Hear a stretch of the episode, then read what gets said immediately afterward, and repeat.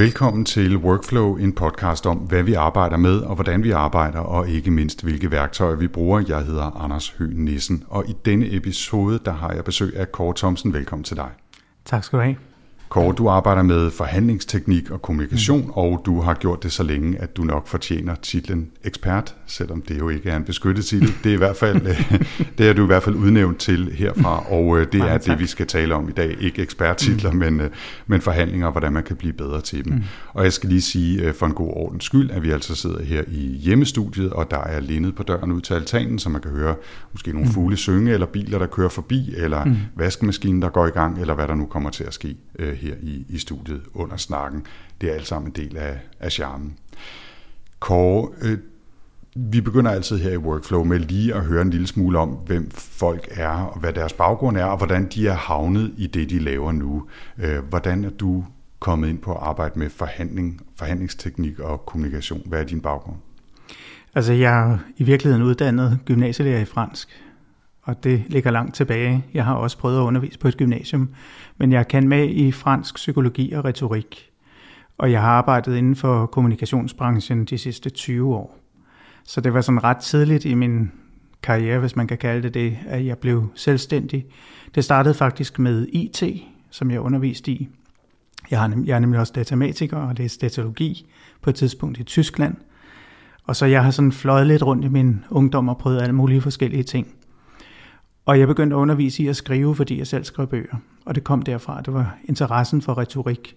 Og så en dag så kom en stor dansk organisation og spurgte, om jeg underviste i forhandlingsteknik. Ja, det er cirka 20 år siden. Og så sagde jeg, ja, nu gør jeg. og så gik jeg sådan set i gang med det, så lavede jeg et kursus til dem. Og så blev jeg fuldkommen grebet af det. Okay. Så det, det er sådan set noget, der er vokset ud af, ja, man kan sige lidt tilfældigheder og jeg var bare klar over, da jeg begyndte at undervise i, i forhandlingsteknik, der kunne jeg bare mærke, ligesom helt oprindeligt, da jeg var ung med det franske sprog, at her var noget, der på alle måder greb mig, men med de mange aspekter, der var i det, det komplekse ved det, og samtidig også det simple, og det, at det var så sprogligt øh, og så strategisk, og ja, der var mange aspekter af det, som, som simpelthen greb mig.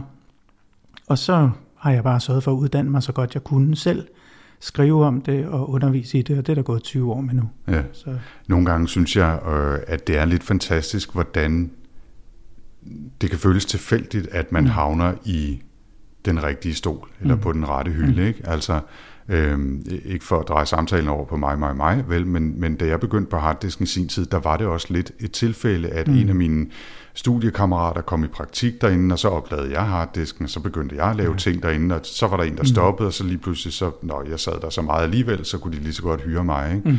Og, og det var mit drømmejob i 17 mm. år. Ikke? Mm. Og det var lidt tilfældigt, at jeg ja. i virkeligheden havnede der. Og jeg tror, der er rigtig mange bagefter, sådan historier. Ikke? Ja, ja, og kigger man bagefter, så kan man i hvert fald nogle gange måske godt se, at der var alligevel et mønster. Der var mm. alligevel nogle mm. ting, måske også du har gjort, som ja. pegede i retning af, at der pludselig kom nogen og kunne finde på at spørge dig, om du vidste noget om forhandlingsteknik ja. og underviste i det. Med retorik, ja. baggrunden og undervisning ja. og kommunikation og skrivekurser ja. øh, osv. Ikke? Ja. Men alligevel... Det, det vil jeg helt klart mene, at der er, når jeg ser tilbage på det, så er det logisk, at det vil ende med det. Ja. På en eller anden måde, så følte jeg, at det var det rigtige for mig, så at sige. Kåre, vi skal tale om forhandlinger især mm. i, i denne her udgave af Workflow, og øh, jeg skal for en god ordens skyld sige, at øh, du har sendt mig et eksemplar af en af dine bøger, mm. som, hvad bliver vi lige enige om, at den var omkring 10 år gammel? Den er fra 2007, ja. kom den første. Som hedder Lær at forhandle, mm. og som er øh, på cirka 120 sider, noget af den ja. stil. 100, ja, og, og fin at læse, og masser af gode, konkrete råd osv. Det, mm. det graver vi ned i mm. øh, lige om lidt. Men før vi kaster os ud i at tale om konkrete værktøjer, så synes jeg lige, vi skal prøve at tale forhandlinger, hvad det mm. egentlig er for noget, sådan lidt mere mm. overordnet. Ja. Har du en, en arbejdsdefinition af, hvad en forhandling er? Hvordan vil du beskrive, hvad en forhandling er? Altså, det har jeg sjov nok. Mm-hmm, det er særligt, ikke? Ja. det har jeg tænkt lidt over ind imellem. Ja. ja, det har jeg, fordi jeg har lagt mærke til på alle andre bøger om forhandlingsteknik end min. Alle dem, jeg ikke har skrevet, der står på bagsiden, at du forhandler hele tiden. Du forhandler hver dag, fra morgen til aften, med teenagebørn. Det elsker de at skrive og alle mulige andre ting, som folk genkender. Det er lige før, de også påstår, at vi forhandler, når vi køber mælk i Irma. Og det vil jeg sige, nej, det tror jeg ikke, man gør. Hvis jeg øh, havde gjort det, så havde jeg nok ligget min grav nu, fordi det er ret anstrengende at forhandle. Så jeg har det syn på det, forhandle det er noget, man gør relativt sjældent. De fleste af os, også selvom vi forhandler professionelt. Men hvor det giver mening, at når vi endelig gør det, så gør vi det ordentligt. Fordi gevinstmulighederne ved at forhandle rigtigt, de er jo også enorme. Så jeg vil også sige, at jeg afvejer sådan set øh, metoden, alt efter hvor stor gevinst chancen er. Så når jeg siger forhandlingsteknik og forhandling, så mener jeg især den professionelle forhandling. Det kan selvfølgelig også være privat. Det kan være i forbindelse med store anskaffelser, eller man som privatperson søger et job. Det er jo sådan midt imellem de to. Ikke? Men jeg mener den, den professionelle proces, hvor man går efter et kompromis. Modparten siger 100, du siger 50, hvad gør vi? Det er, hvad jeg forstår ved en forhandling. Så altså netop ikke øh, hvem der skal tage øh, opvasken, og hvis du gør ja. det, så, øh, så skal jeg nok støvsuge i overmorgen, eller altså al den slags hverdagssituationer, det er ikke det, du har fokus på i hvert fald. Nej, man kan sige, det, det kan godt være, at folk kalder det forhandling, det skal de være velkommen til, men det er altså ikke det, jeg underviser i, må jeg så sige. Mm. Og man bliver heller ikke bedre til det nødvendigvis af at gå på min undervisning. Den retter sig mod de bonede gulve og den formaliserede forhandlingssituation. Til gengæld vil jeg så sige, at det betaler sig sindssygt godt at lære det ordentligt fordi som sagt gevinstmulighederne er så store. Det betyder så utrolig meget for ens succes og ens baglands succes igennem, igennem arbejdslivet.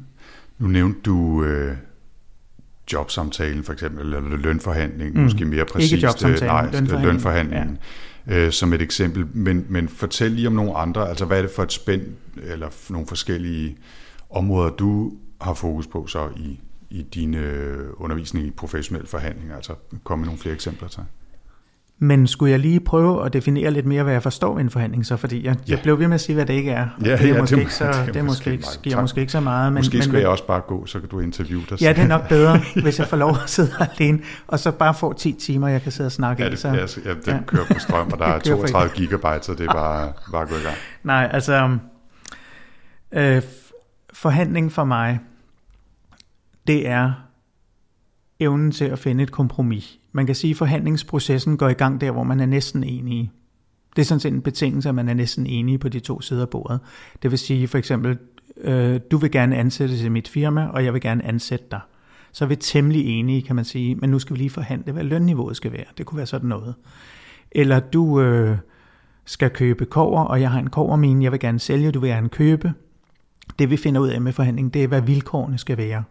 Så det er det sidste, de sidste 2 mm af en meget, meget kilometer lang proces i mange tilfælde, der er forhandlingen.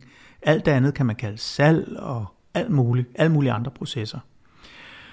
Og derfor knytter sig for mig en bestemt adfærd til det at forhandle, forstået på den måde, når jeg ellers underviser i retoriske emner, for eksempel at tale for en sag, holde en god tale, eller præsentere noget, eller sådan noget, der mener, det er rigtig vigtigt, at man kan mærke personen. Altså det, det er dig, din udstråling og karisma og sådan noget, der kommer i spil.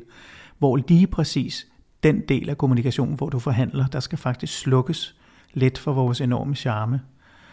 Øh, og så skal man sådan skrue sig ned. Altså min, min elgamle far kalder det en grå eminence. Altså, altså det embedsagtige, forstået på den måde, at man er fremkommelig og elskværdig, men der er ikke så mange farver på personligheden, som der for eksempel er, hvis du skal sælge en idé. Hvis du skal have et, et ja til noget. Vi sidder bare og arbejder købmandsmæssigt med kompromiset. Og det er det oftest en god idé, at du skruer lidt ned for, for din pragtfulde personlighed. Og så lad i og for sig lad teknikkerne og værktøjerne i meget høj grad tage over. Så du gør det metodisk, systematisk, ensartet og strategisk. Det man gør, når man er undervist af mig, det er, at man følger ligesom en skriftlig plan – til punkt og prikke, og hvis ikke man kan følge den, så begærer man et stop i processen. Så ændrer man sin drejebog, så at sige, så den passer til situationen, og så går man ind og fortsætter. Det er sådan det ideelle, jeg ser med det.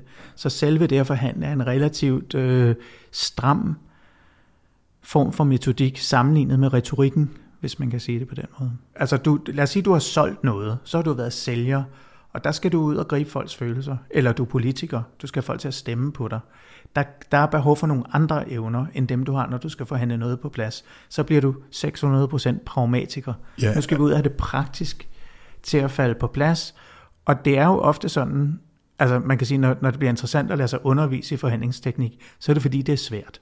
Og det er det for os alle sammen, det er det også for mig. Modparten står fast, Jeg kan ikke komme til det kompromis, jeg har brug for. Så derfor så er det jo teknikkerne til at få puppet, puffet det der sidste stykke, og få skabt denne her situation, alle kan se sig selv i, som giver alle lidt mere, end de havde regnet med. Det man også kalder win-win. Mm. Jeg ved ikke, om det er det, man kalder win-win, men altså den der fornemmelse af, at gevinsterne nu fordeles på en fornuftig måde, og man får rigtig meget ud af det, fordi man er god til at forhandle. Ja, det er det, det er. Jeg er altså, sikker på, at der findes et eller andet udtryk ja. om det. det. Det jeg alligevel vender tilbage til i forhold til det der med øh, den, den næsten altså, mekaniske eller meget sådan procesorienterede, øh, skrue mm. lidt ned for personligheden mm. øh, mm. forhandling, er jo, at jeg vil spørge dig om når man kan sit værktøj, når man kan forhandling, mm. når man, når man mm. føler, man er hjemme i de metoder, der skal bruges, om man så med fordel så måske kan skrue lidt op for nogle øh, retoriske knep og appellere til, til folks øh, øh, bedre, øh, bedre jeg i, i forhold til at give mig mere i løn, eller hvad det nu er, mm. frem for i, ligesom, i gåsøjne mm. bare at holde sig til værktøjerne, eller om du vil i virkeligheden anbefale, at man altid holder sig til processen og værktøjet. Der er altså ikke noget, der hedder altid her, fordi folk er jo altså ret forskellige. Øh, i, I al almindelighed, der vil jeg sige, at øh, der er ikke så meget brug for retorik, når du forhandler. Retorikken bruger du til at komme til forhandlingsbordet. At få en aftale i stand om, at nu forhandler vi. Vi er næsten enige, nu skal vi bare have vilkårene på plads. Det er jo det, forhandling er. Men, men det der, altså, folk forhandler jo forskelligt, de har hver deres stil, og nogen bruger en masse retorik alligevel. Jeg prøver bare at stille det op i sådan nogle systemer, så man ligesom kan forstå, hvor er forskellen. Hvornår skal du bruge det, jeg kalder overtagelsesteknik, og hvornår skal du ikke. Og forhandling er ikke på den måde overtagelsesteknik. Det er virkelig at tænke om et, et resultat. Når man er enige om retningen, så skal vi bare have vilkårene på plads. Men det kan vi godt elaborere over, for jeg, får det, jeg kan godt høre, nu får jeg det til at lyde meget sådan tørt, og som om at det er ret let, man får og sådan noget. Men ja, altså, vi kan godt, hvis du synes, dykke lidt ned i, hvad er det egentlig, man gør i den proces. Lad os, øh, lad os lige, lad os lige prøve ja. at, at parkere den bare en lille smule. Ja. Øhm, fordi jeg synes bestemt ikke, at det lyder kedeligt, bare fordi mm-hmm. det er mekanisk og procesagtigt. Det vil jeg gerne understrege. Det, det appellerer meget til mig. Du sidder og kigger i din kaffekop. Og, øh, øh, nej tak, jeg har, det er rigeligt. Du sørger endelig bare for at, at lange til dig. Prøv lige at sige, øh, mens vi er på det her lidt mere overordnede niveau, før vi graver mm. dybt ned i nogle af de værktøjer, du også øh, skriver om i din bog. Mm. Fortæl lidt om de forskellige elementer af forhandling, fordi det er jo både øh, ord, øh, øh for, hvad hedder det, mm. samtaleteknikker, øh, ja, det. Øh, forskellige former for kontekst. Øh, mm. Hvad er det for nogle elementer i virkeligheden, som, som man skal være opmærksom på i en forhandlingssituation? Sådan lidt mere overordnet. For mig er overblikket, det er noget, man blandt andet kan give et bud på, eller få et bud på med, med den lille model, jeg har lavet, der hedder forhandlingshjulet. Og i forhandlingshjulet er der fire hjørner. Det er sådan lidt paradoxalt. Der er fire, fire felter i det her hjul, og de to af dem er interessante for det, vi taler om nu, nemlig interesse. Det er sådan en fase, et fasehjul. Og når det er et hjul, så er det fordi, det kan køre rundt og rundt og rundt, og man kommer frem og tilbage. Men der er en, en interessedel af forhandlingsdialogen, og så er der en købslagningsdel af forhandlingsdialogen. Altså en deal phase og en interest phase, hvis man skal sige det på engelsk.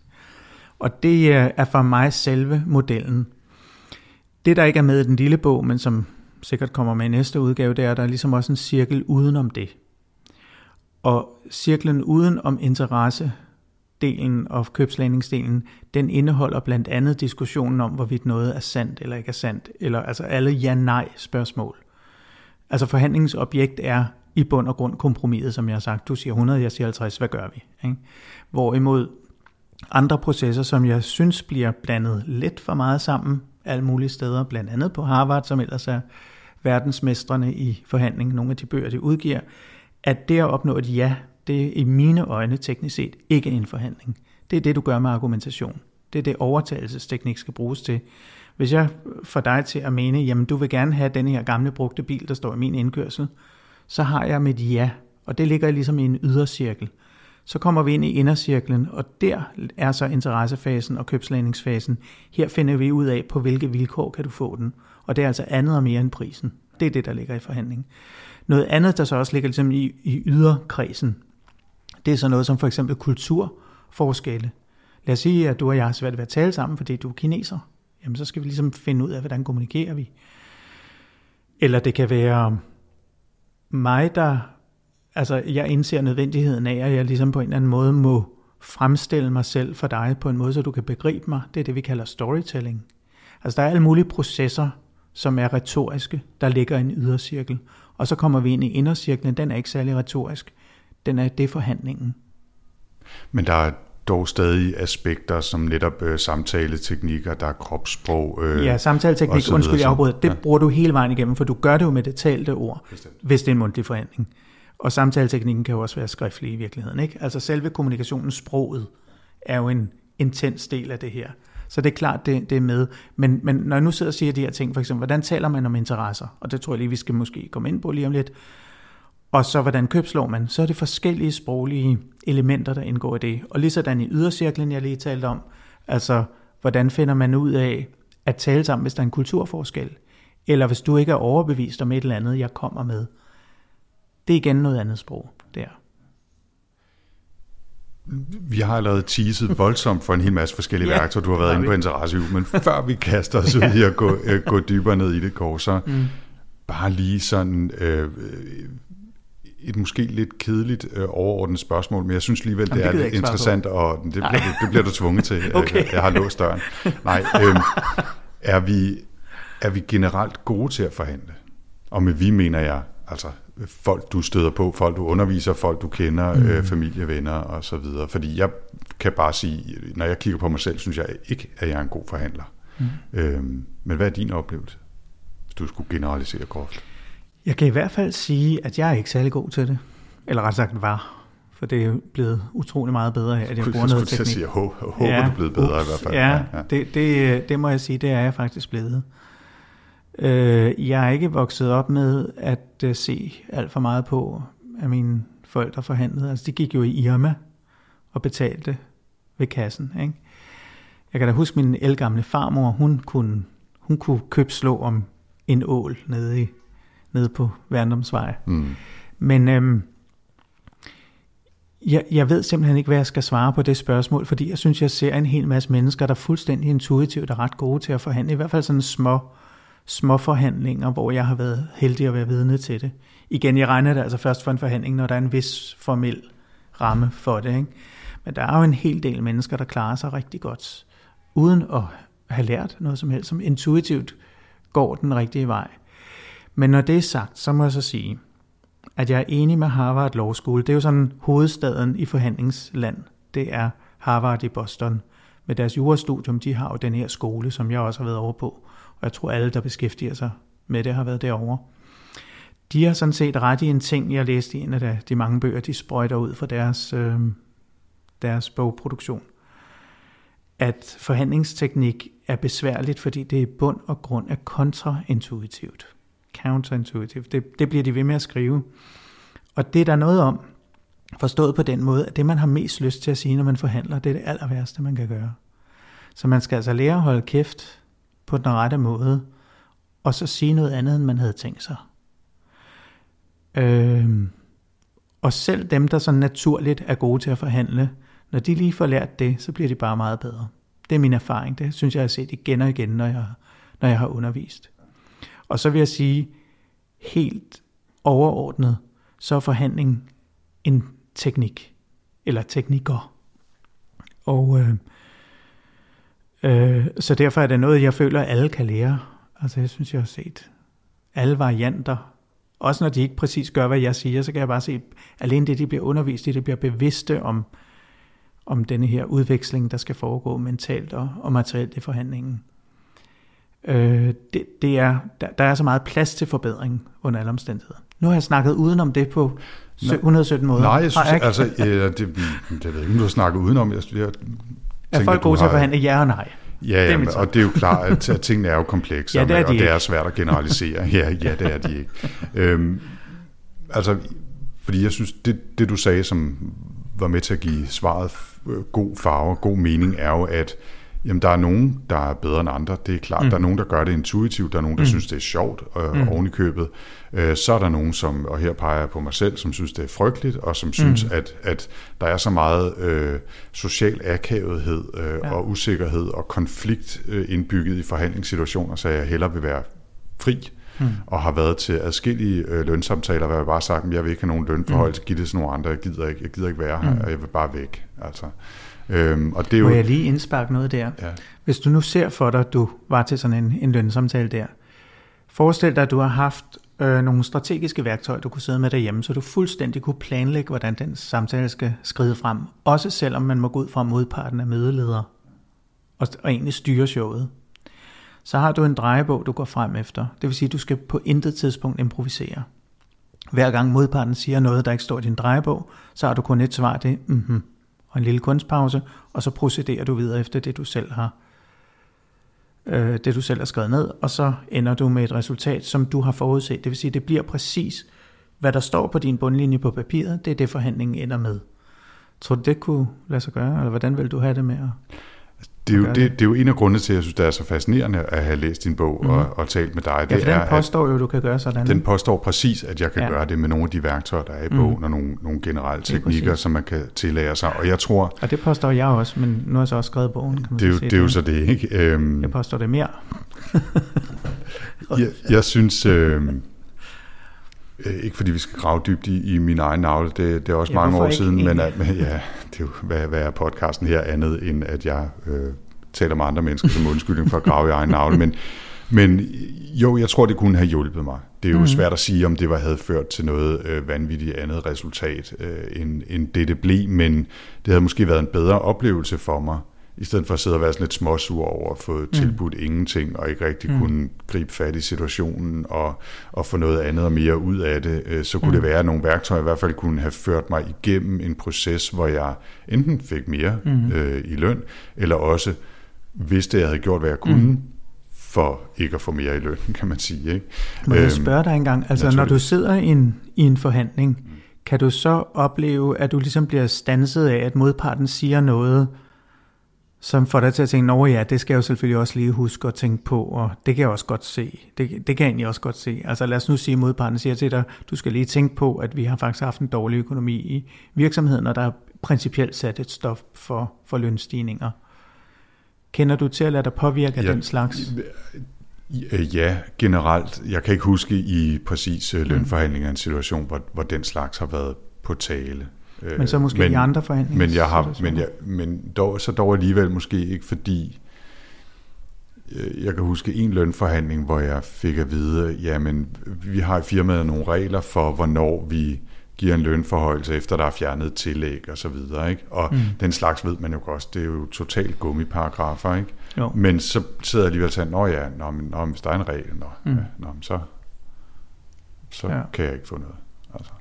Fordi det er jo der, jeg, jeg kommer med den påstand, at hvis du har noget metode, så vil den form for ytringer slet ikke påvirke dig i praksis. De mm. vil, altså indeni, der kan man godt være et kaos, men i og med, at man følger en drejebog, så sker der sådan set ikke noget ved, hvordan man har det inde i. Ja.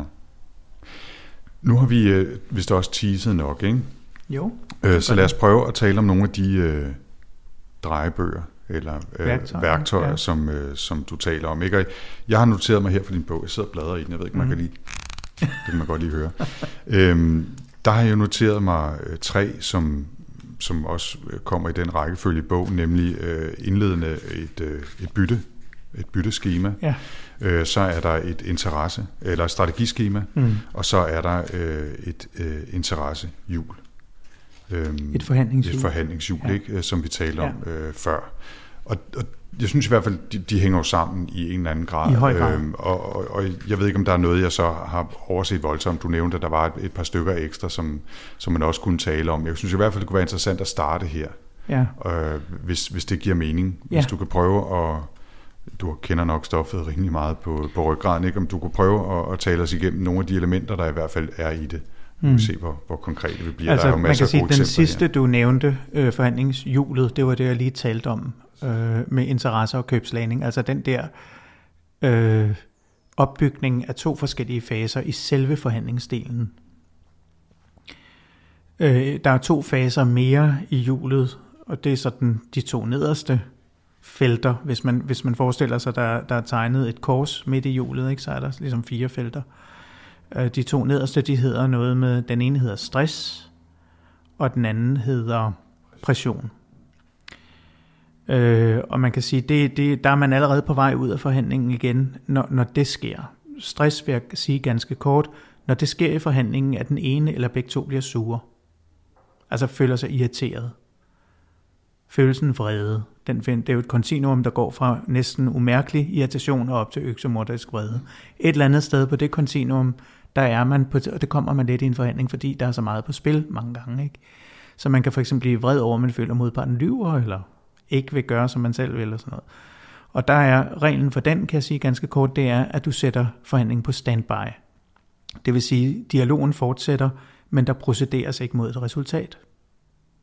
Man har kun én opgave, den samme som den kliniske psykolog, at man dæmper stressen. Når den er væk, så går man via interessefasen, som jeg kalder den, ind i forhandlingen igen.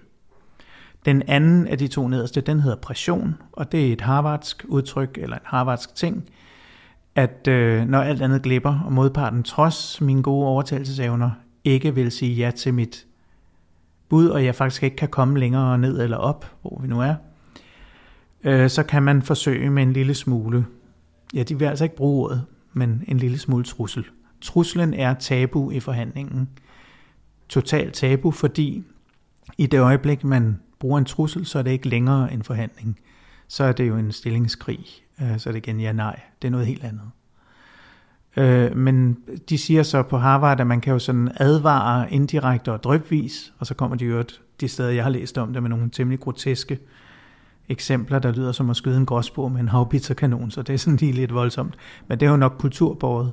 Men det der, at man for eksempel kan fundere sammen med modparten om, hvad vil der ske, hvis vi ikke når til enighed. Det er sådan et af de eksempler, man kunne forestille sig. Men der er noget pression, man kan forsøge sig med, hvis alt andet glipper, og der er noget en stressdel, som er at midlertidigt holde inde med at procedere i forhandlingen, det vil sige for eksempel give bud eller tale om interesser, men kun dæmpe, kun have til opgave at dæmpe stressen. Så de to øverste, dem jeg bliver ved at insistere på, altså interessefase og købslandingsfase, eller the deal phase, tror jeg, jeg kalder det på engelsk, de, øhm, altså det er selve forhandlingsakten. Øh, og det der med at købslå, det er det folk gør. Når jeg underviser dem, så går de bare i gang med at købslå lige med det samme. Jeg vil give så meget for det, men du kan få det her. Interessefasen er en måde at tale om handlen på, eller aftalen på, hvor man ikke er konkret i forhold til, hvad skal den ende med, men hvor man siger, hvad man gerne vil have ud af det, og ikke mindst interesserer sig for, hvad modparten skal ud af det. Og en stor del af mine kurser, især i starten af dem, der bliver jeg nødt til at finde frem til en sprogbrug, som mine kursusdeltagere kan bruge til det. For det er simpelthen noget, de møder op uden at have, så at sige. Så der skal man, man skal ligesom have tilføjet det her til sit indre leksikon, og sådan kan man altså snakke om forhandlingsdelen. Og det er sådan lidt uvandt for mange. Det er en meget humanistisk tilgang på en eller anden måde. En dialog, der, der er ikke absolut. Også. Og, og i virkeligheden noget, som sikkert for mange vil være lidt uvandt at, at, at tale om og tænke på. Også ja. fordi, og det var i hvert fald lidt en overraskelse for mig, det viser, hvor meget jeg ved om forhandling, øh, eller vidste, inden jeg læste din på, øh, hvor meget fokus der er på forberedelse. Mm. Øh, punkt 1. Mm. Og punkt 2, hvor meget fokus der er på forberedelse i forhold til at sætte sig i modpartens mm. situation. Mm. Altså, øh, som du siger, ja. øh, forestille sig, hvad er modpartens interesse mm. i den her situation, hvad tror vi vil være modpartens øh, øvre bud eller nederbud, eller øh, det bud, som, som øh, vil være acceptabel mm. på en eller anden måde, ikke? Øh, og så videre, så videre. Men altså, den, men, der, der, den der, der hedder forberedelse, og det, der hedder sætte sig i den andens mm. sted i virkeligheden. Men i virkeligheden, alle os, der arbejder med kommunikation professionelt, er det i virkeligheden ikke altid nøglen til vores succes? Graden af, hvor gode vi er til at sætte os i lytterens eller modpartens eller modtagerens sted. Det, det tror jeg sådan set, du har ret i. Øh, og laver lige en parentes, hvor du interviewer mig, ja. det er også fint nok. øhm, men ja, det tror jeg sådan set, du har ret i, men, men jeg tror, at sådan har det i hvert fald været for mig, at rigtig mm. meget af det er uudtalt eller intuitivt, mm. eller baserer sig på mavefornemmelser, mm. på godt og ondt. Ja, måske øh, lidt no, for meget nogle gange. Helt afgjort mm. lidt for meget nogle gange. Ikke? Øh, omvendt kan man også gå fuldstændig den modsatte grøft mm. og designe alle produkter ja. ud fra en eller anden undersøgelse, som nogen ja. har lavet, baseret på noget spørgeskema, ja. og, så, og det er det, de ja. vil have, og så, så har vi øh, X-faktor 10 år i mm. træk, ikke? fordi det er mm. det, de, jeg skulle til at sige, de unge vil have, det er jo i hvert fald løgn, ikke? Men, øhm, ja, det og, og, og det, det kan jo også gå galt. Ikke? Mm. Så, så øh, som med så meget andet, så ligger øh, den bedste vej at gå nok et eller andet sted i midten af det der mm. øh, felt, eller i hvert fald inde i, i, imellem yderpunkterne. Mm. Ikke?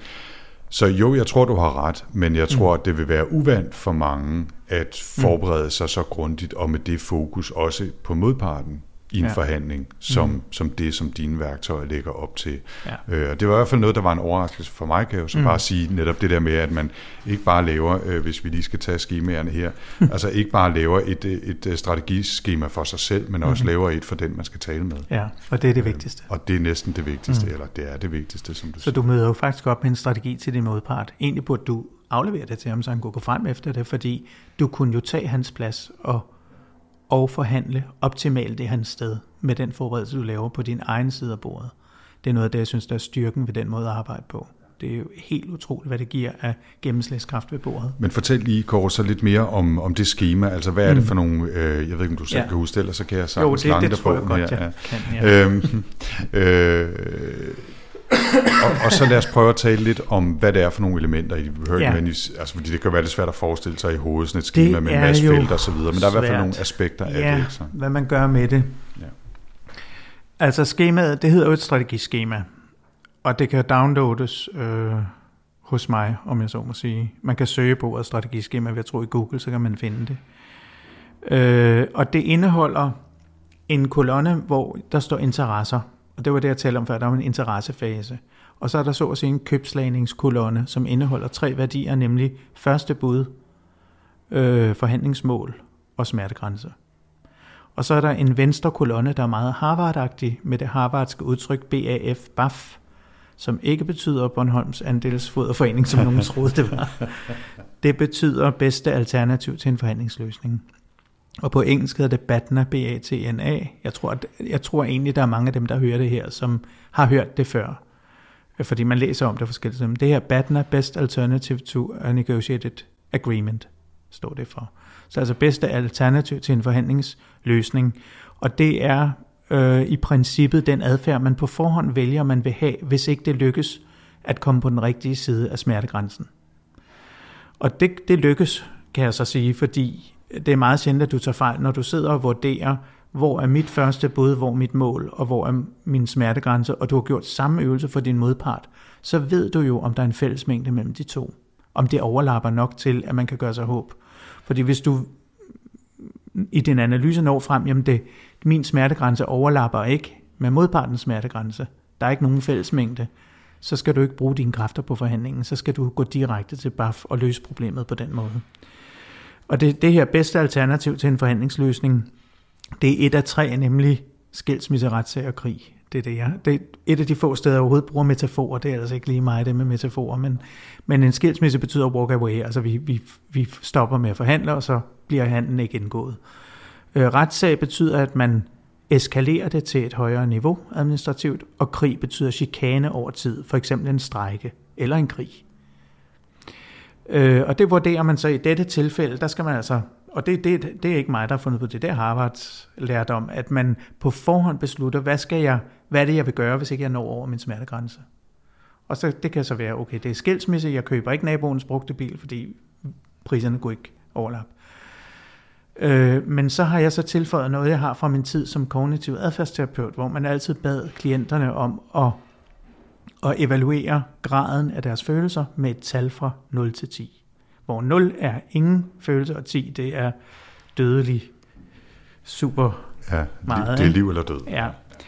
Øh, sådan så, hvis jeg for eksempel siger skade, og det er så skadevirkning for mig i et felt, og skadevirkning for modpart i et andet felt, at hvis, lad os nu sige, min, mit baf, det er, det er skilsmisse, altså jeg køber ikke bilen, hvor slemt er det for mig på en skala fra 0 til 10? Og på modparten, hvor slemt er det for modparten på en skala fra 0 til 10. Så jeg sætter de tal på, sådan så jeg også kan se, om der er mening i det. Altså hvis min øh, smertegrænse er sat meget højt, eller meget sådan, hvad skal jeg sige, et meget krævende sted, Men at det viser sig skadevirkningen for mig ved ikke at indgå handlen, den er et 8-tal, det vil sige meget høj, jamen så skal jeg jo tilbage, og så giver det ikke mening længere, så skal jeg tilbage og justere på min smertegrænse, hvis jeg kan. Og så er der også en smertegrænse for modparten. Altså bare lige for at uddybe, ja. undskyld mig, altså hvis man forestiller sig, at man kan fremtvinge, en, eller kun er villig til at betale en meget lav pris for naboens ja. brugte bil, ja. men at man samtidig virkelig, virkelig har behov for en bil, og det er meget svært at købe en anden bil. Ja, der er ikke, øh, der er ikke andre i biler i verden. Altså, mm, så, så, så, har man, så bliver man nødt til at gå tilbage ja. og kigge lidt på sit schema. Ja. Ikke? Ja. Men det er derfor, lad os bare tage naboens brugte bil, fordi jeg startede sådan lidt hurtigt med at sige interesser. Hvad er det egentlig? Og interesser er i, i bredeste forstand alt det, der driver os frem. Alt det, der har værdi for os på alle mulige måder. Og øhm, altså i forhold til naboens bil, så kan jeg have en interesse i, at det skal gå hurtigt. Fordi jeg skal bruge bilen senest på fredag. Hvis ikke jeg kan få den her, så skal jeg have en anden bil på fredag, eller en anden løsning til på fredag. Nu er det bare for at tage et eksempel. Og det står under interesserne. Og så kan vi jo kigge på, om, om naboen også har den interesse. Lad os sige, at han står med en motorcykel på hånden, han vil købe for pengene. Så har han måske også en interesse i, at det skal være nu. Men i en anden situation kunne det være det modsatte. Han har en interesse i, at det skal trække ud, for at godt beholde sin bil så længe som muligt, men have pengene for den. Altså der kan være forskellige ting, der, der knytter sig til. Men jeg har jo også en interesse, hvis jeg kigger på det, i min relation med den her nabo. Altså ikke nok at købe hans bil. Jeg skal derefter have et godt naboskab med ham. Så relationen er, man kan sige, en hver eneste forhandling næsten, er relationen en del af det. Men jeg kan lave lange lister over ting, man skal tage i betragtning, når man tænker på interesser. Og den allervigtigste, den der altid går igen, det er tid. Der er altid et tidsaspekt i interesserne. Det er min erfaring. Så alt det skal man jo ligesom brainstorm på, og så skal man kunne se på, på det her schema, om tingene hænger sammen, om interesser, budmål, smertegrænse, og det vi kalder BAF, altså den bedste løsning, hvis ikke det lykkes. Alt det skal hænge sammen på en fornuftig måde. Og jeg synes mest, det minder om psykiatriske diagnoser, Forstået på den måde, at når man laver en psykiatrisk diagnose, så skal det altid hænge sammen. Hvis der er bare én ting, der halter, så er hele diagnosen garanteret skruet forkert. Det har jeg i hvert fald lært i, i min ungdomskurser i klinisk psykologi. Så jeg synes, der er noget, altså jeg tænker altid på diagnoserne, når jeg sidder og laver det. Nu, når jeg sidder og kigger på, på det her schema, øh, der er bud, der er mål, der er smertegrænser, mm. det kan for eksempel være beløb jo her, der er en vurdering af skadevirkningen, som du siger, ja. er, man, er man fuldstændig ligeglad, eller er, man, ja. er det liv og død, hvis man ikke mm. øh, opnår den her pris, eller, eller får mm. en, det, med bilen budt mm. derned, hvor man kan betale. Øh, og så er der den her BAF, øh, det bedste mm. alternativ. Øhm, der, der er to ting, jeg gerne vil spørge om. Det, det ene, nu hvor vi lige har vendt BAF, altså det bedste mm. alternativ, altså, ja. at, at det er i virkeligheden noget, man helst ikke skal sige jo. Fordi, eller BAF er en hvis, hemmelighed. Ja, lige præcis. Ikke? Fordi det, det relaterer en lille smule til, til det, jeg kan huske, jeg hørte øh, ved lønforhandlinger. Det er altid var, at du skal aldrig true med noget. Altså, Nej, men det er du, du må aldrig nogensinde sige, hvis jeg ikke får det her, så gør jeg sådan og sådan Nej. og sådan. Altså, fordi så siger de bare, det er fint, øh, god fornøjelse med det, ikke? fordi de vil i hvert fald ikke men helt ærligt, hvad, hvad, er, hvad er det værste ved at tro? For det, jeg er helt enig med dig i, truslen er tabu. Ligesom seksuallivet var på Freuds tid. Ikke? Altså, alle tænker på det hele tiden, men ingen taler om det, og sådan skal det være. Så den borgerlige salon tillader altså ikke visse ting. Og det gælder truslen i forhandling.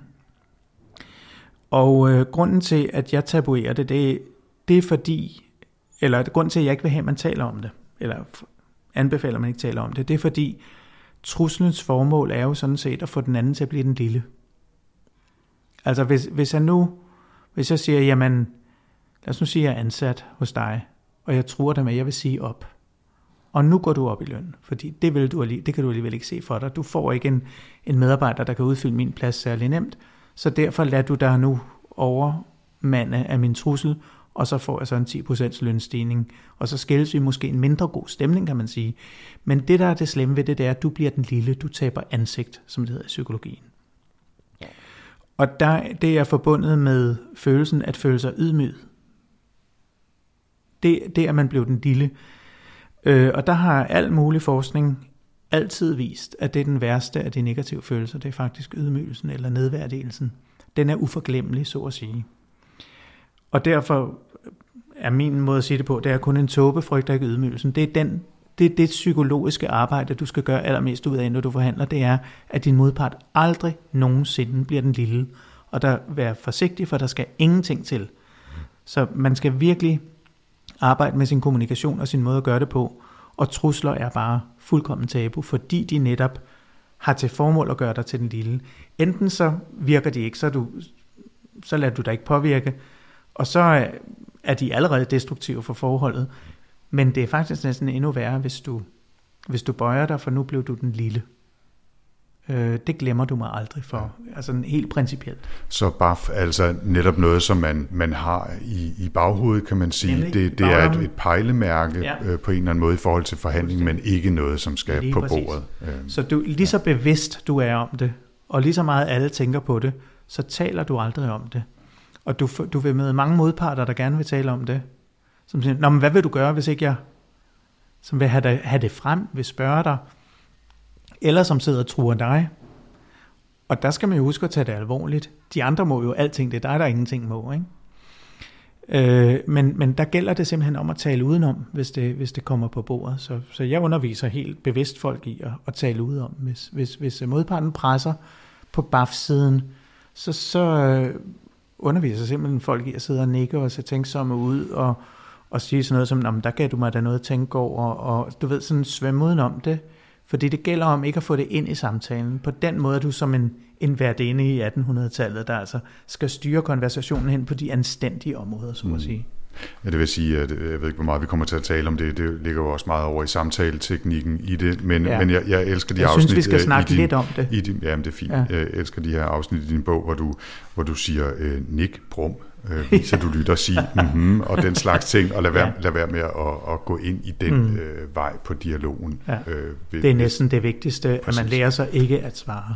Det andet, jeg lige vil, øh, vil øh, spørge lidt ind til i forhold til temaet, og mm. vigtig, eller undskyld, skemaet, og, mm. og vigtigheden af at orientere sig i modpartens interesser, øh, mm. forskellige niveauer øh, i forhold til mål og smertegrænser og, mm. og så videre, er, at der må være en, i hvert fald i nogle situationer, en vis vanskelighed og et vist mål at gætte på, hvad ja. er folk øh, parat til, hvad kunne være deres baf. Øh, ja. Der kan være en informationsulighed. Øh, mm for eksempel øh, for nu at gribe fat i mit eksempel fra før, med mm. hvad for nogle regler, der gælder i forhold til, hvad man kan få lønforhold, hvis man har mm. fået fjernet tillæg osv. Mm. Jeg kender ikke de regler. Altså, øhm, så jeg kan, ikke, jeg kan knap nok gætte på, hvad øh, min modpart i det tilfælde skulle mene om de regler, mm. eller hvad han, han hun kunne finde på at, at hive dem frem. Ikke? Hvad, hvad kan man tænke om den der form for du har fuldstændig ret i, at man, man er simpelthen nødt til at brainstorme på gætteplanet. Mm. Øh, der er bare det ved det, at når vi gætter, så gætter vi faktisk øh, ofte forbløffende rigtigt. Vi ved jo en hel del om vores modparter. Øh, men øh, det jeg ikke behøver at undervise folk i, det er jo at lave research, for det gør de allerede. De kan deres kram, de ved godt, de kender materien. Øh, men, men mange af det, især hvis folk er sådan forankret i, i fakta og data og sådan noget, så kan det godt genere dem, at de skal sidde der og lave en brainstorm på, jamen hvad kan modpartens interesser være? Men der er jeg bare nødt til at sige til dem, jamen alternativet er, at I slet ikke har tænkt over det. Så det er simpelthen en måde at overveje det på. Og så føler jeg, at det giver sig selv, at når man så har lavet en liste over den profil, man mener modpartens interesser har, så skal der jo tales om det. Det er hovedemnet for forhandlingssamtalen, det er modpartens interesser. Det er det allersværeste at tale om, og det er det, man skal tale mest om. Og der synes jeg næsten, det giver sig selv, at en perfekt spørgeteknik gør halvdelen af det arbejde. Ikke? Altså det er jo virkelig vigtigt, at man kan, altså ofte i en lidt øh, konverserende stil, men ikke altid, nogle gange er det mere sådan interviewstil, ikke? men at man kan få den samtale i gang, den dialog i gang, der handler om, hvad med modparten, også på længere sigt, også et større perspektiv, have ud af det her, hvad tjener modpartens sag bedst, også når man, eller især når man prøver at kigge lidt ud over, at modparten skal altså have minimum et eller andet beløb for noget, eller lignende, ikke? Altså, øh, at man får det der udsyn frem, øh, og at spørgeteknikken passer til det. Ja. Og som sagt, øh, de her skemaer øh, har du så mm. med i din bog, og man kunne ja. se dem også, øh, øh jeg lægger Desværre i... Desværre ikke til spørgsmål.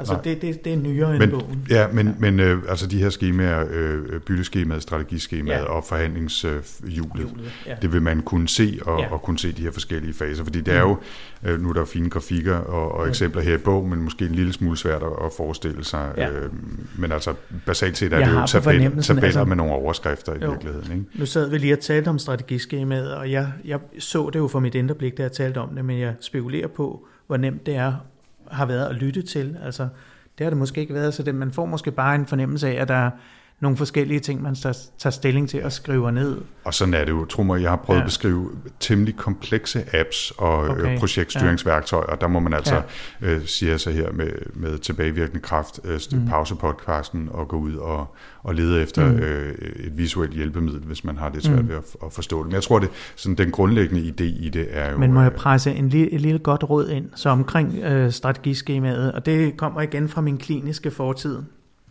Øh, i den kognitive adfærdsterapi, der sidder man, som, som jeg også er uddannet i, der sidder man med klienterne med blyant og papir meget ofte, og klienterne nedskriver noget, for eksempel overbevisninger, og hvor mange procent af den overbevisning, og så rykker man lidt ved det, og klienten skriver sådan set sine opdagelser ned, og der har man bare opdaget gennem den forskning, det bygger på, at når man skriver, så sker der en mental proces. Og derfor siger man blandt kognitive terapeuter, at det, man ikke skriver ned, eksisterer ikke. Det er sådan en, en slags joke-agtig måde at tale om det på. Men det er faktisk meget præcist sagt, at at skrive i hånden, det nytter ikke at skrive på et apparat. Du skal skrive i hånden med en blyant eller kuglepen på noget hvidt papir. Det er en meget powerful mental proces, og det er derfor, jeg vil have, det, jeg har, det her strategiskema, som jeg har designet, det er lavet sådan, så du kan lære det udenad, og så laver du nogle få streger på et ark, og så begynder du dit analysearbejde der og så er det designet til, det er jo ret enkelt på en måde, at du ret hurtigt har sådan hovedinformationerne, og nu starter der en mental proces, og det er den, der gør dig genial ved forhandlingsbordet. Så det er meget vigtigt, at folk ikke bare ser det for sig, men sidder med blyant og papir, og man kan sige, skidt med mit schema, men det der, du sidder og har et system, du skriver det op efter, det er en uundværlig del af det at forberede sig på en forhandling. Det tror jeg allerede, det kunne altså rykke mange utrolig meget. Det, det, tror jeg, det tror jeg, du har meget ret i, og jeg tror mm. i virkeligheden også, hvis jeg må øh, skamløst reklamere for en tidligere episode af Workflow, at, at det var nogle af de ting, vi talte om, øh, min, min bedre halvdel Lina og jeg, ja. da vi talte mm. om digital, digitale og analoge værktøjer mm. i forhold til det med at, at, mm. at lave en journal, eller ja. at, at der er nogle ting i det der med, at Ja. Og jeg gør det jo så bare digitalt med en, med en pencil på iPad'en. Ja. Skriver nogle ting i hånden, som ja. hvor jeg også kan tegne og dule og flytte lidt ja. rundt, som giver mig noget af det samme i hvert fald. Øh, det er jo ikke for at, tage, for, for at tabe mig.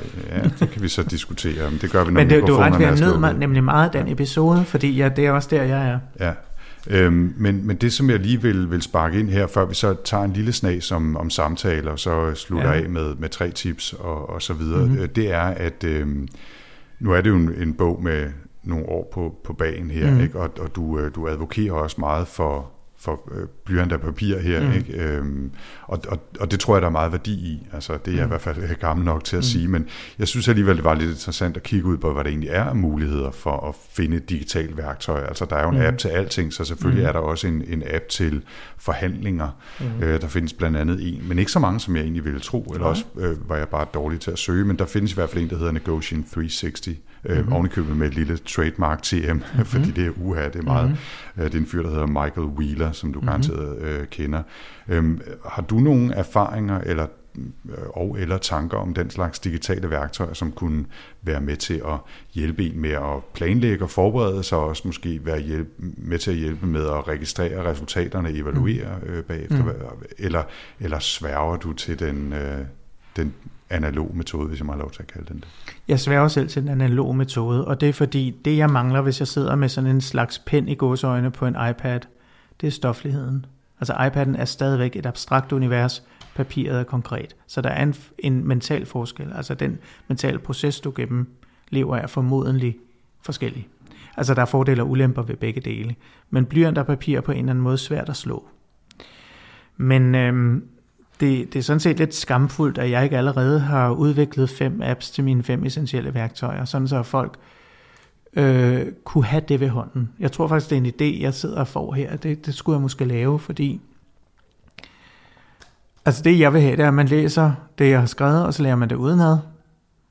Og så kan man altid skaffe sig en serviet, man kan skrive det på. Ikke? Det er sådan ligesom sagt lidt, lidt spøgefuldt.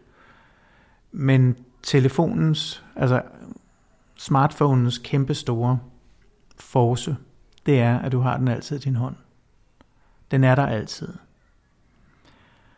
Og jeg er lige ved at sige, at, styk, at altså, et stykke papir og en blyant, det lyder så simpelt, men det er jo ved at, i vores dage ved at blive et udstyrstykke. Ikke? Altså, telefonen er virkelig til stede, og du gemmer jo tingene på telefonen. Det vil sige, de er der også senere, når du skal bruge dem. Så øh, jeg synes, det vækker et eller andet til eftertanke, at jeg ikke endnu rigtig er vokset ind i den form for arbejdsværktøj, fordi jeg tror sådan set, der er der vil være øh, nogle fordele ved det, som ikke er ved blyant og papir. Det, det er jeg nødt til at indrømme.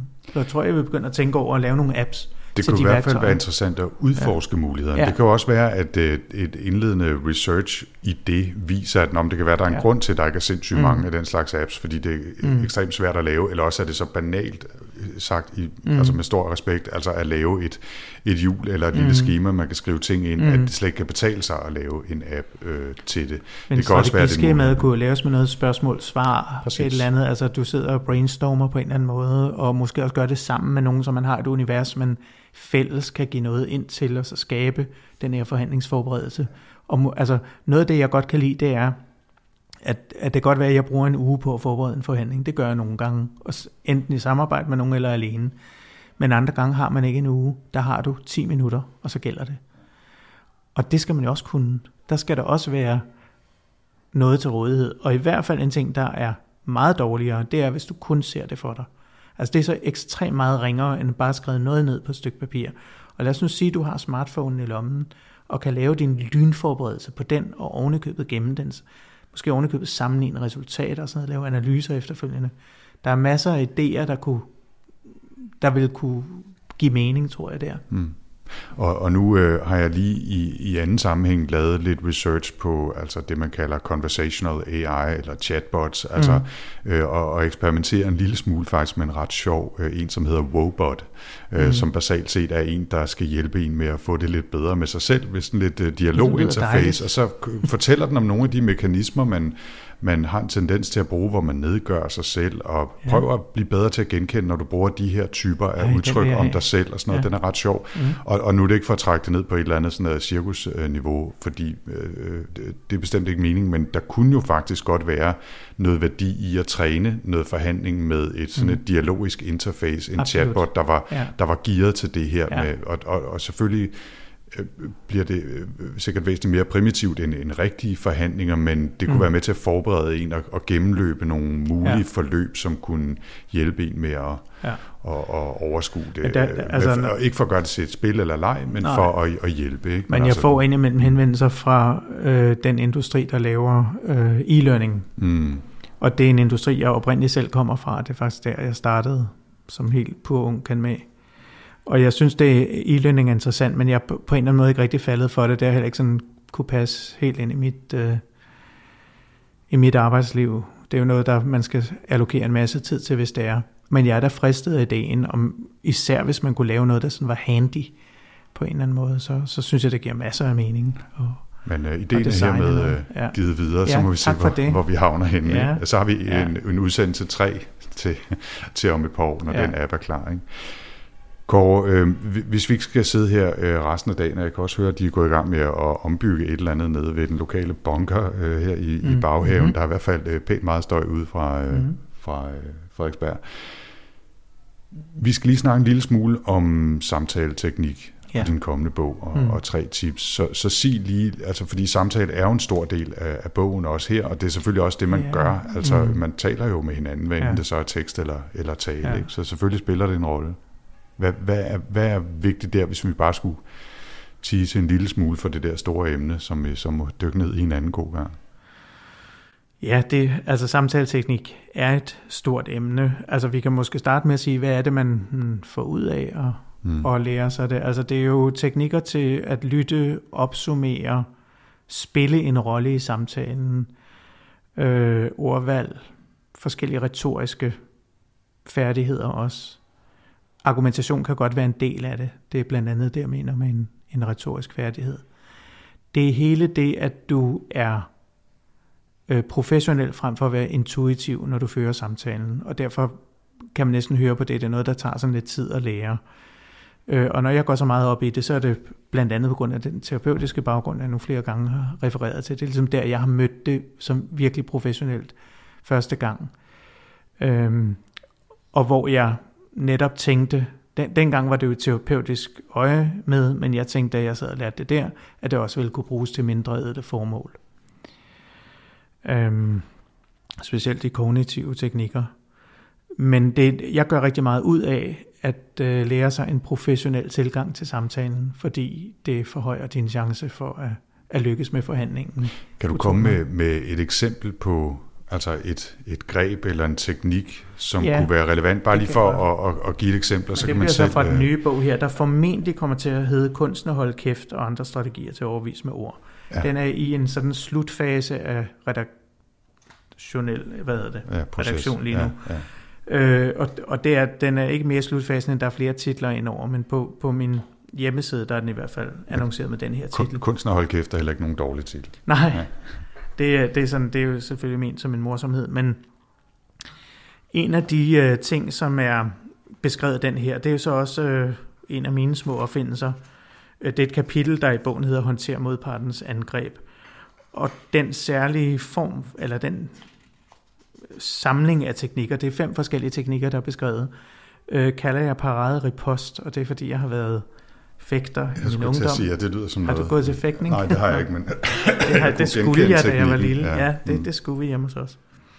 Øh, og parade ripost, altså i fleuretfægtning, der er det noget med, at når klingen kommer mod mig, så drejer jeg på en eller anden måde min klinge, så den ryger forbi, i stedet for at, at pege ind mod mit metalbryst og sige dyt. Og når den nu er ligesom er sendt forbi mig, så har jeg angrebsretten for det første, og så har jeg på en eller anden måde også en, en fordel. Jeg kan kaste mig frem og få min klinge ind på, på målet der. Det kalder man altså parade, og parade det er altså at afparere og ripost der, og angribe imod. Og selve den tankegang har jeg forsøgt at oversætte til verbale teknikker, der hedder sådan noget som spring over teknikken og positiv gentagelse teknikken og svar med et spørgsmål teknikken og vend på et ord teknikken og hvis og jeg håber teknikken. Øh, og det er jo selvfølgelig ret svært at lære, men det, det går ud på sådan første del af bevægelsen, det er selvfølgelig at lægge angrebet dødt. Og så bagefter selv. Og så bagefter igen, så, så refokusere samtalen, ja. fordi det angreb, altså angreb skal forstås rigtig meget i gåseøjne. At et verbalt angreb, det er for eksempel, hvis, hvis jeg er inde og forhandler løn med dig, og så kommer jeg med et eller andet bud, og så spørger du som min chef, jamen hvorfor skulle det være rimeligt? Hvad er der rimeligt ved, at du stiger 10 procent? Og der er den naturlige, altså den intuitive reaktion, den vil jo være at begynde at argumentere for, hvorfor det er rimeligt. Nu kommer argumenterne A, B, C og D. Og hvis bare en af dem, den er du ikke enig i, øh, så siger du, jamen det passer da ikke med D, det du har da ikke øh, et eller andet, det er de andre jo også. Eller det kan være, at du bare siger, jamen alt det står jo allerede i din kontrakt, det forventer vi da som et minimum på din nuværende løn, og så videre, så videre. Det vil sige, at du er held med at afspore samtalen. Og det er jo sådan set også formålet med spørgsmålet. Ja. Ikke? Hvis du laver en, rapa- en paraderepost på den, du kan jo prøve at spørge mig, hvorfor, prøve at spørge mig, hvorfor det er rimeligt at få den. Hvorfor er det rimeligt, at du får øh, en lønforholdelse på 10%? Jamen, om det er rimeligt, det, det ved jeg ikke, om jeg er den rigtige til at vurdere. Det vil jeg lade være op til andre. Men hvad siger du til det? Kan vi gøre det? Det er paraderepost. fik jeg den lige tilbage i hovedet ja, igen. Ja, så får du den tilbage. Ja, altså, ja. Først sige, jamen det, i det her tilfælde, det føler jeg ikke, det er den rette til at sige noget om, og så ripost. Men kan vi tale om det? Hvad siger du til det? Så du får afværget den der tendens til at ville.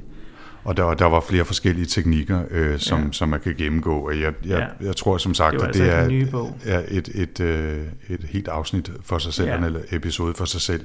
Så øh, ja, vi fik vi også øh, fik vi reklameret lidt for, ja, for den nye dejligt. bog også. Det er, det er jo meget fint. Øh, det må man gerne, når det, er, når det er kloge bøger. No. Og, og forløbig så hedder den altså Kunsten hold kæft, og, og udkommer ja. her i løbet af efteråret. Ja, det går. Alright. Kåre, vi har allerede talt i god lang tid, men mm. det er jo mm. fordi, det er spændende. Øh, så, så det For mig er tiden gået bestemt hurtigt. ikke øh, nogen kritik. Ja. Ja. Jamen det gør den jo tit, Mm. øh, når man... I godt selskab. Ja, jeg Ja. skulle til at sige det, men det, jeg synes, det lød så, så selv, selvfedt. Øhm, så er jeg glad for, at du sagde måde. det. Ja.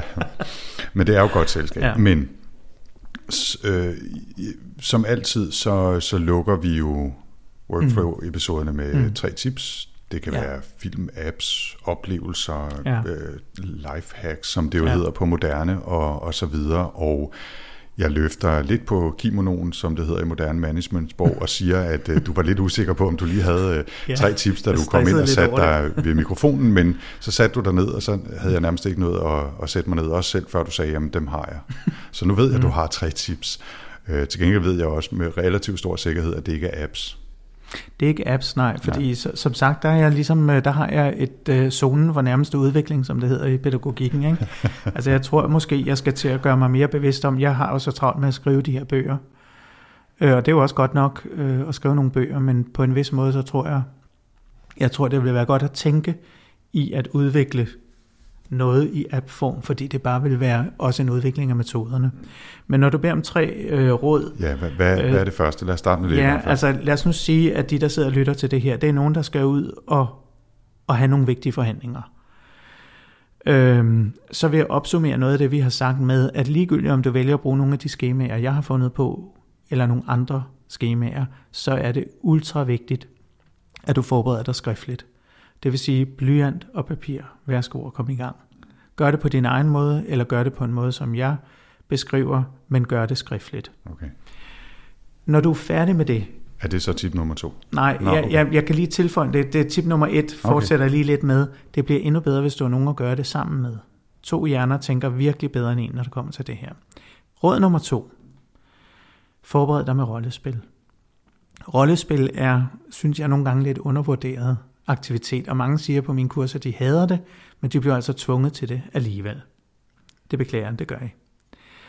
Øh, men dette, at du har gennemspillet det helst flere gange, inden du møder din modpart, giver dig mening. Altså lad os sige, at du har brugt tre timer på det, men du forhandler, øh, du får et forhandlingsresultat, som er 100.000 kroner mere værd, så er det en høj timeløn for de tre timer.